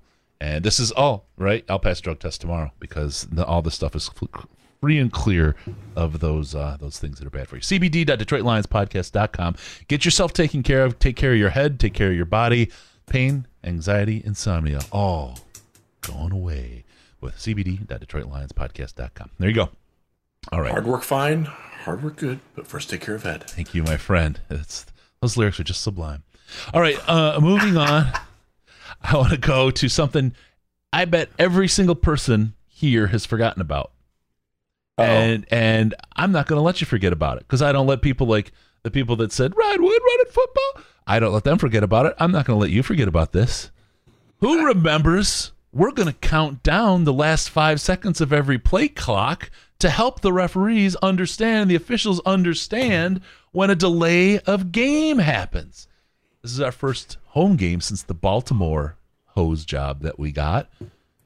I want everybody. And even if you only got a group of people, I want that group so you can help everybody else to get out there and count down the last five seconds of the play clock every time the Bengals have the ball. To help, we're just helping the officials. We're just helping them to ensure that they they can do their job effectively because they obviously have shown that they're incapable of doing that. And we want them to know that we don't forget. We need it to be an uncomfortable place for the officials to continue to make mistakes. We, we need, need this to be an uncomfortable team for the officials to continue to make mistakes against.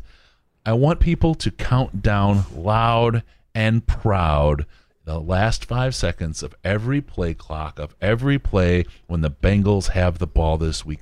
Please, please get as many people as you can around you to do that. Make the point to the NFL that we're sick and tired of it. We didn't get an apology letter. And even if we did, what does it matter? We, we didn't, did we? The NFL How does not give a flying F. Well, let's highlight that. There's nothing better than mockery to get what you want out of the people in power. Laugh in the face of power.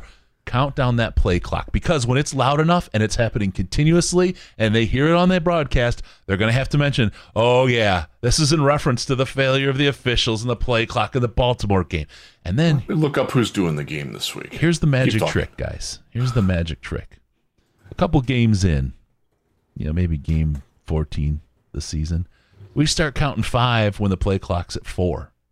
Because the other team's going to Ah. start thinking that, oh, we can just listen to the crowd and know what the play clock is, right? All of a sudden, we start getting delay game calls going our way, and we start at least getting in their head and getting them thinking. If you've ever tried to count, right, and somebody starts saying numbers out there, you get confused pretty quick, right? You start going, wait, wait, what's the number? They're thinking about something else. They're not thinking about the game. You, you Seattle is all proud. Oh, the 12th man. Yeah, yeah, yeah. Let's let's let's get in their heads. Let's f with their minds, and let's let's let's drive some accountability to the officials.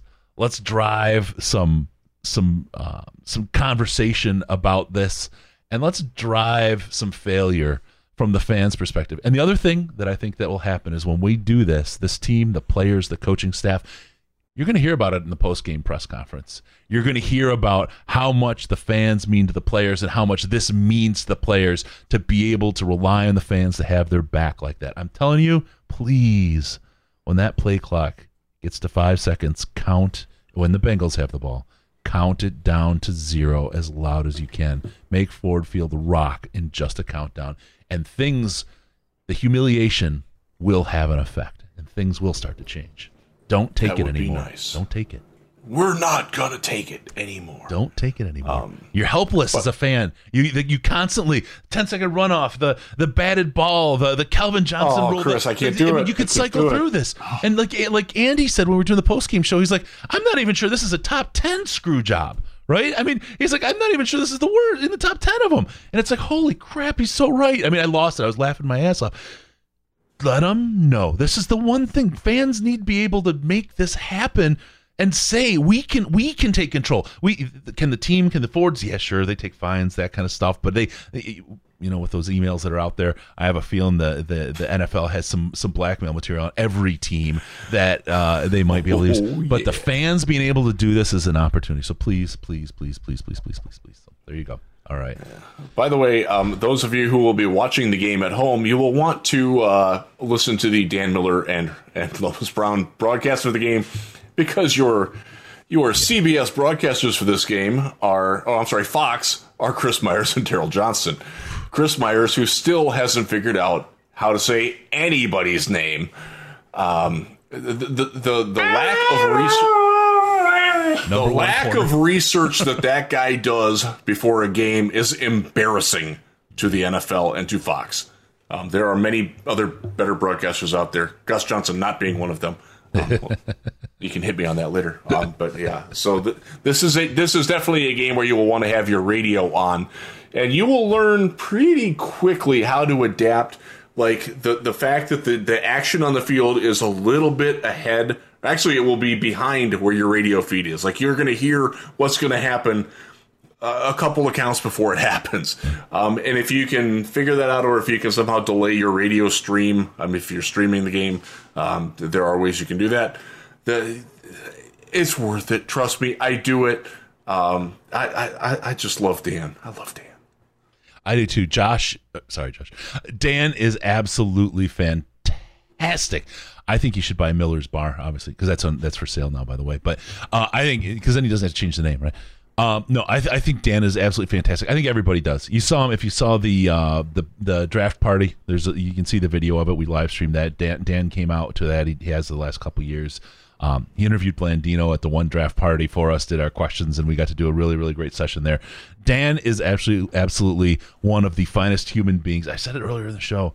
One of the finest, truly awesome human beings you'll ever meet. He is not diva. He is he is nothing at all like you expect somebody of his level of kind of achievement to be. He's the most down to earth, wonderful individual ever.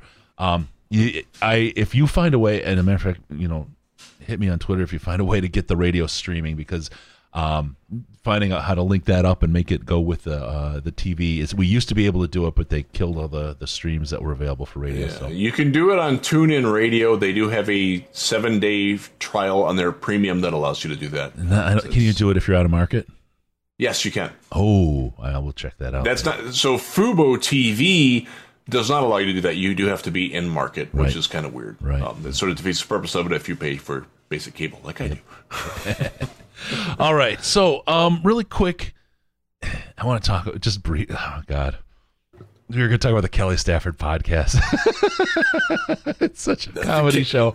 Okay, she she has a podcast. I was unaware of this, so This- enlighten me on what's going on with with uh, the wonderful Mrs. Stafford. Sure, sure. The the wonderful Mrs. Chris has just kind of kept in touch and watched what's going on. Said she had a podcast. I'm like, yeah, okay, call me in a year and a half. See if she's still there, right? Because if you've noticed, they just don't happen. People don't stick to it. They don't. I mean, we're the longest running Lions podcast. Period. I mean, it's there's no one that's run as long as we have in the podcast space. Um, what is it? Because you have to think. Well, I'll get to that. So she just did like her first her second episode had less than a fifth of the listeners of her first episode. Right? It was interesting to oh she's going to do it. Let's check out. And then it's like oh That's what it is. Okay, never mind. And uh, then it was like a couple episodes in, she found out, and on the air she says it. She was talking into the the wrong side of the microphone, right? So Oh, shut don't know, up. her audio was crap. It was terrible. I was like, oh man, this is just like I, I just heard a little bit, and I was like, this is bad. How many times has she been interviewed? Yeah, yeah. So so now uh, she's gotten to the point. It's not hard to figure out where to talk here. now she's at the point where she's not doing the production. She's paying for that. She's got Okay, somebody else doing it. She the can afford editing, it. right? She's got. She's like. She was talking. About, oh, it's so long to edit the program, uh, like all that. It's like okay, yeah, yeah, she can afford it. And now she's on there complaining about you know the first world. She's got like first world problem. I'm not waiting in line at Disneyland. Right? It's like oh man, this is not going to Oh, play. dear God, this is not going to play. Right? Oh, but I teach my kids that it's that you know this is daddy's money. This, but it's like oh no, oh don't do that. Oh God. So Oh, she's paying for it. And now the next thing is, and this is going to be the great part. She's got it all handled, right? So now she thinks you got to have something to talk about, right? That's the magic. Coming up with something to talk about every week. It's just not going to happen. This is like, and you look at that, and you she tells stories, and you think about Matthew. Man, you're you're, you're a great guy. Number one, uh, just be everything you do for the city, the kind of personality you are. But wow, what what you deal with, you're a hero. You're a hero. You really, really, truly love that woman, and I feel absolutely amazing for you that you're that kind of guy that loves your your wife that much because there's not many people that would that would go there. it's all man. It's like wow. It is absolutely Wow. the Uh, now, most now pri- I'm the morbidly privileged podcast. curious to check it out. It's the privileged podcast. It absolutely is. It's crazy. Wow, So that's uh, keep an eye Yeah, out. that- It's good stuff. You'll enjoy Kelly Stafford's podcast. I'm certain. we need to get our guy Mac to uh, be her producer. Oh my god, the outtakes from that would be. We love you, Mac. Yeah, no, and I don't, I don't mind Kelly, right? I don't mind. It's just like you've really, you, you gotta watch. You just, I mean, she's in a position where she's got not got a lot to say that's going to be, especially social commentary, that's going to be well received. You know what I mean? Yeah. And it's like you Yeah. really just got to be careful. Just come on, and and it's it's there's a there's a gap Yeah. there. So good luck to her. Best of luck to her. Yeah. Right? She may she may actually find that spot that works for her, and that's the thing. Like I say with all the other Lions ones, there's there's room for all the podcasts to, to do stuff. People there's a lot of hours in a day, right? But Yep. um. You know, I hope she finds her, her niche, and I find Yeah. hope she finds what works for her. But right now, Yeah, I don't know. You gotta, that's the you way gotta, I'd be you- going. you know. yeah, there, there's a lot of really good Lions podcasts out there. There's a lot of really good social commentary podcasts out there. They don't often intersect. Um, and Kelly, let's let's just be thankful that. Excuse me. It started the, the somewhere lime, else. The lime is coming back. she's she's not in our sphere anymore. Yeah, yeah, Thankfully, the lime is really coming back too. oh. All oh. right. Last chance, and I'm relying on you for this one, Riz. I haven't gotten a lot of time to watch their games. As I said, it's been a All right. crazy season. Look ahead to the Bengals. I know they have an offensive line that is just offensive to us. We've got a defensive line who hasn't been bad. I mean, we've They're got some okay. guys that, that have. We, I mean, we saw Anzarike make a play last week. That was nice. Trey Flowers got a sack. Trey right? Flowers played very well last yeah, week. Yeah, yeah, yeah. So I feel like that's going to be a good matchup. But otherwise, I, I need to do some research before I meet with Tony on Friday and we do the pregame. What do you got for us? So they run three wide receivers as their base offense, which Detroit does as well, by the way, which is another reason why I'm not too keen on on Mr. Lynn. When you have no wide receivers and you play three of them all the time, and you have two good running backs and you play one of them all the time, that yeah, okay. Anyways, they're really good throwing the football. Joe Burrow is very good. He's not perfect. He will make a couple of mistakes, but he's really good. Uh, so and. J- Ja'Marr Chase, who they took at number five, is the offensive rookie of the year. You can give him the damn trophy now.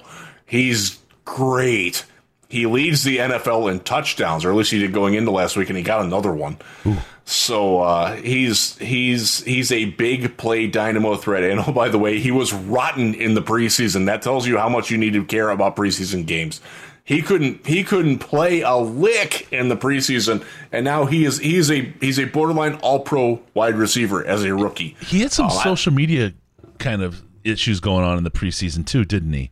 He did. He Yeah, uh, he took some bait. Yeah, yeah, okay. the long and the short of it. There you go. And he, he had a he had a uh, a little little situation that that, that happens. Um, it, it it happens to everybody. Uh, it happens to Jon Gruden really bad. Yeah. Uh, We'll save that for the yeah. 24 hour show. We'll save that for the 24 Yeah. So um, the other thing about the Cincinnati that stands out, their defense goes side to side really well. They have they have good off ball linebackers. They do have a pass rush. Um, they're they're able to generate some some heat around the sides. They're good at it. They're consistent at it.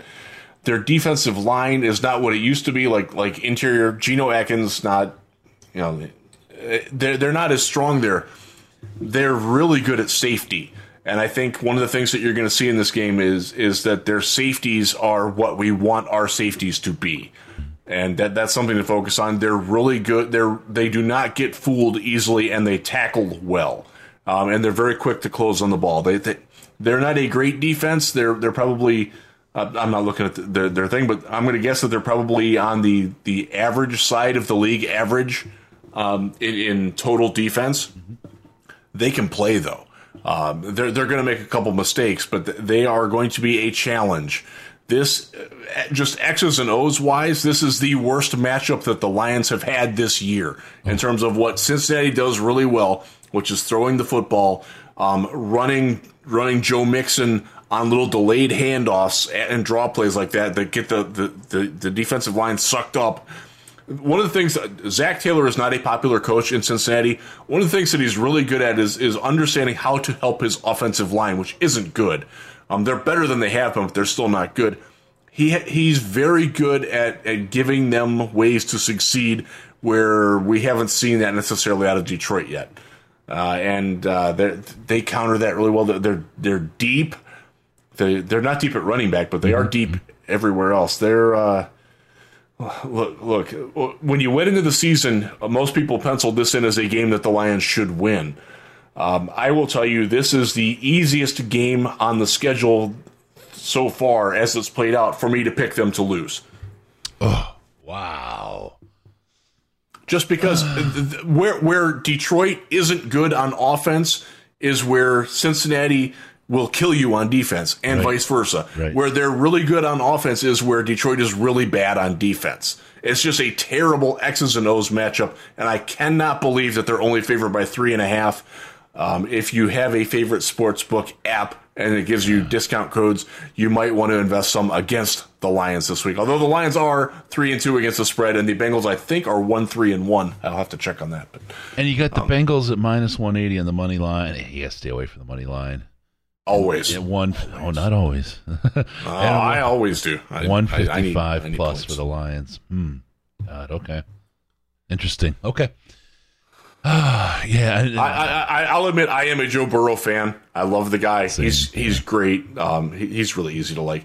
He got that hit last week. So remember, they lost to Green Bay last week because there were five missed field goals from the middle of the fourth quarter through the end of overtime. And the Cincinnati kicker thought he made his last one. And honestly, I did too when he kicked it. Uh, you know, he's not a bad kicker. Um, uh, obviously, last week aside, he does have a big leg. Uh, so I, I, so I hope that doesn't Barkley. come to that. So the Saquon Barkley, too bad his ankles aren't thick. Oh my God, the Giants by the way, Kenny Golladay hurt again, yeah. hyperextended knee knew, again. Knew it was going to happen. Knew it was going to happen. Yeah. yeah, not not not the, the, like if you if you feel bad about how the to, to provide fair and balanced perspective here, the Giants' injuries are worse than what the Lions are. I felt point. terrible for Daniel Jones when he got up. Look, oh again, God. you guys know I watch MMA on the weekends. I watch the fights every week they don't let a guy stand up after being knocked out. He's on a stool. They get him in much better shape. Danny Dimes trying to walk off the field. Just you you saw you saw um Whoa. Kearse the, the, the former Lions safety now playing for Dallas like run up to try and catch him because yeah. he he looked like he was going to fall over. He looked like a guy who had either been shot in the back or was just completely drunk and couldn't find his way to the restroom. Yeah, yeah, that was that was horrifying to see just how it was rough, man. bad shape he was in. You go back to, to Tyrell Williams as we talked about earlier. It's it's that kind of thing. Like it's like, oh God, I hope he's okay. Um, we did miss one injury, and I want to get to it really quick after I tell people again about St. Jude. Go to stjude.org slash DLP. Donate, get your tax deductible donation in. Also, when you're doing your shopping, you got Christmas, or you got your Halloween costumes, you have your candy. Don't forget about all the candy, your decorations getting ready go to amazon.detroitlionspodcast.com, amazon.detroitlionspodcast.com. Go there, get all your stuff. It takes money about out of Spaceman Bezos' hands and it puts it in ours. It doesn't cost you anything else. They just give us a kickback because they say, you know, Jeff and Chris are the coolest guys we know. It's the best podcast out there. We love the Detroit Lions here at Amazon. Yeah, so much we wanted to buy them. So we're going to give them guys a cut of the profits and not keep as much for our greedy selves. Great way to support the podcast by doing something you were going to do anyway. Amazon.DetroitLionsPodcast.com. All right, there's one guy we missed on the injury report, Riz, and we kind of blew through the injury report. Frankus Ragnowis. Um, Ragnarok. Uh, out for the year. Um, turf toe surgery. It was It was something It was like turf toe, though. He, they, they said it was. They didn't say it was turf toe. If you look at the wording, it was something Yeah. like turf toe. It might. There's got to be like a tendon or something else going on there. That basically. Um, so they they shut him down for the year, um, and Dan Campbell made that clear that it was not an easy decision, and that it was the organization convincing Frank to get the surgery, so he doesn't have lasting impact into next year. Because it was a thing where if he tried to come back and didn't have the surgery, it could get aggravated, it could get exacerbated, and would be something that he would have to deal with for the rest of his career. Uh, and I know people, dog, dog, it's a toe. Come on, like like Taylor Decker, it's a finger. Come on. Um, by the way, Taylor Decker back at practice on Wednesday. He was designated to return. They have until they have 21 days from today to either bring him back to the active roster or he's gone for the season. They also did it with Kevin Strong today. There's your injury update. Um, don't expect either of them this week. Expect Taylor Decker in week seven, though, uh, from everything that I've heard. yeah. Uh, and Kevin Strong could actually be back this week if they need him. Um, they might not need him, uh, given all their defensive line depth. Uh, right now, will he will be back next year. It was tough on him. He posted a nice little thank you on his Instagram page. Go check that out. Uh, you know, thanking the fans and, and describing how hard it was for him to, to go through this. Uh, Evan Brown has not been bad at center. He's not Frank Ragnow, but he's look. One, and somebody brought this up on Twitter, and I wish that I remembered who it was. It was like we got it. We found ourselves a, a backup interior lineman here, and I'm like, yeah, we probably did. Um, and, and, and good for him. Uh, so Riz, I know, gotta say, let me just hit the Riz's war- wrong horn here. You talked about how terrible we were at depth on the offensive line ahead of the season, and again, did. these guys have stepped up far beyond expectations. Well above Evan Brown has played. So I, I did see him playing. I covered him in Cleveland. Um, actually interviewed him in Cleveland. He wasn't good there. He's better here. So good for him. um, that happens. That's you know maybe he just wasn't a good fit for for Baker Mayfield. Um, uh, I will say this. The veteran line that they had in Cleveland was probably not the best situation for a for the guy like him to break into. I think he's he's more comfortable being around more younger guys. Yeah. Um, and that that's not that's not to say that the Browns' offensive line deserves criticism or that they're bad dudes or anything. They're just in a different place, and I don't think that they were in the right place where Evan Brown needed to thrive. And he's he's doing well. Look again, is he Frank Ragnow? No, no, he's not. but he's he's not. We've had worse centers in Detroit recently than him. Um, so I'm I'm I'm okay with that. I'm, and, uh, every rose has its thorn. and every dusk has its dawn. Every cowboy sings a sad, sad song. Except the Cowboys this year, they're good somehow. and that pisses me off. I don't hate Dallas, but it bothers. Uh, my life is better when the Dallas Cowboys aren't good at football. That's just I, I don't know why. I- I don't I, I truly don't hate Dallas. And I like I've been to their stadium. I love it. I have a lot of friends that are Cowboys fans. It's just it seems like they're so the, their buttons are so easy to push, Chris. Yes, and and there's a there's a certain arrogance. It's a little bit of Texas. It's a little bit of Yeah. the the Cowboys thing. That look, Hockey Town. I, I it's hard to hold on to right now with how long the Wings have been bad. But when it was dubbed Hockey Town, there's no argument about Hockey Town was Detroit. hundred and ten percent. There's no Yep. argument about that. America's team. I've got I've I've got a bone to pick with that idea, right? The Dallas I agree. Cowboys are not America's team. Even back like with Michael Irvin, I don't know. Where are we all on crack? I don't know. Right? It's it's not it. So so let's go back to when we were kids.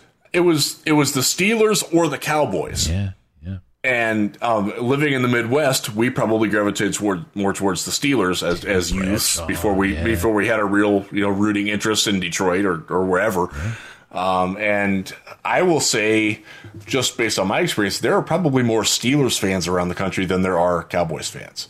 I'd say there's more Packers fans actually, and and it's, That's it's- not a bad call either. Yeah, no. When I was in uh, in uh, California, which had no team at the time for for a decade Yeah. uh, that I was there, it had no team. It was the Cowboys definitely had representatives, but they were Oh, they were absolutely. their own Yeah. brand. But it was absolutely Raiders, no matter where they lived at the time. It was Yeah. Packers, and it was Bears and Seahawks. Seahawks at the time, but the Seahawks were kind of a, a a pop in the you know in the they were really successful at the time, Yeah. so you saw that. But those were the biggest the biggest teams that I saw out there representatively, and um, it, it just I don't see the Cowboys as America's team. I just don't see that, and it bothers me. But uh, again, I'll tell I go back to the hockey like, town uh, thing. I'm living like, living in West Michigan, where I do, um, I see a lot of opposing jerseys. I rarely ever see Cowboys stuff. I do see Steelers stuff quite a bit. Um, I see some Bengals stuff, believe it or not. Um, we're not that far from from Indianapolis. I actually live.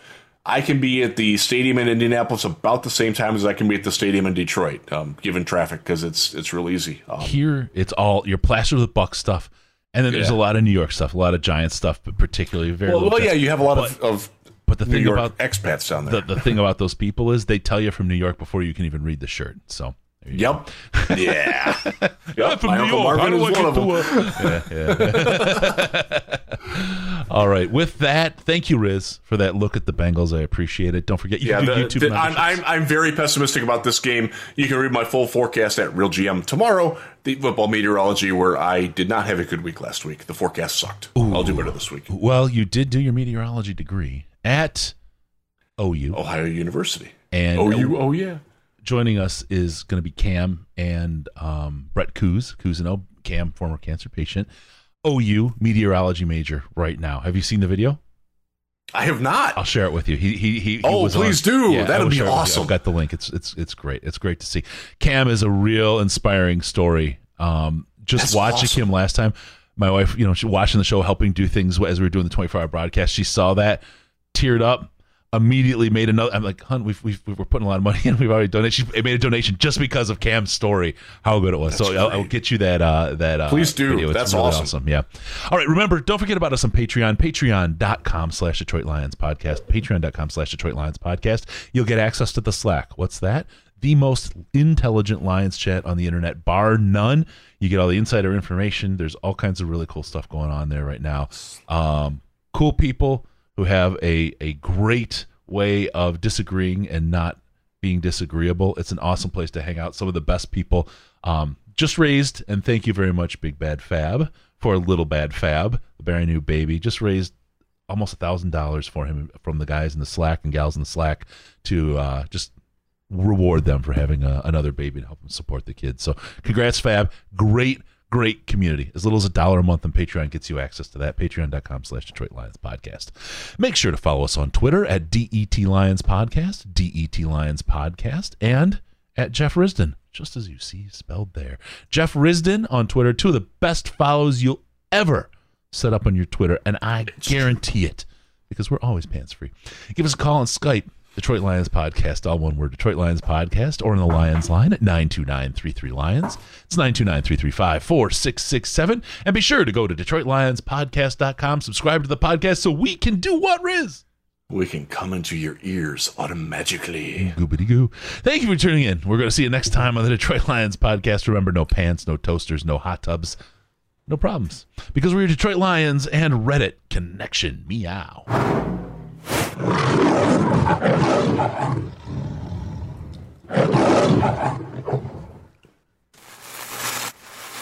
Final seconds winding down, and look at that. How big is that? Chris and Case out of time. Pack the bag, start the plane. This show is over. You've had enough of that shit.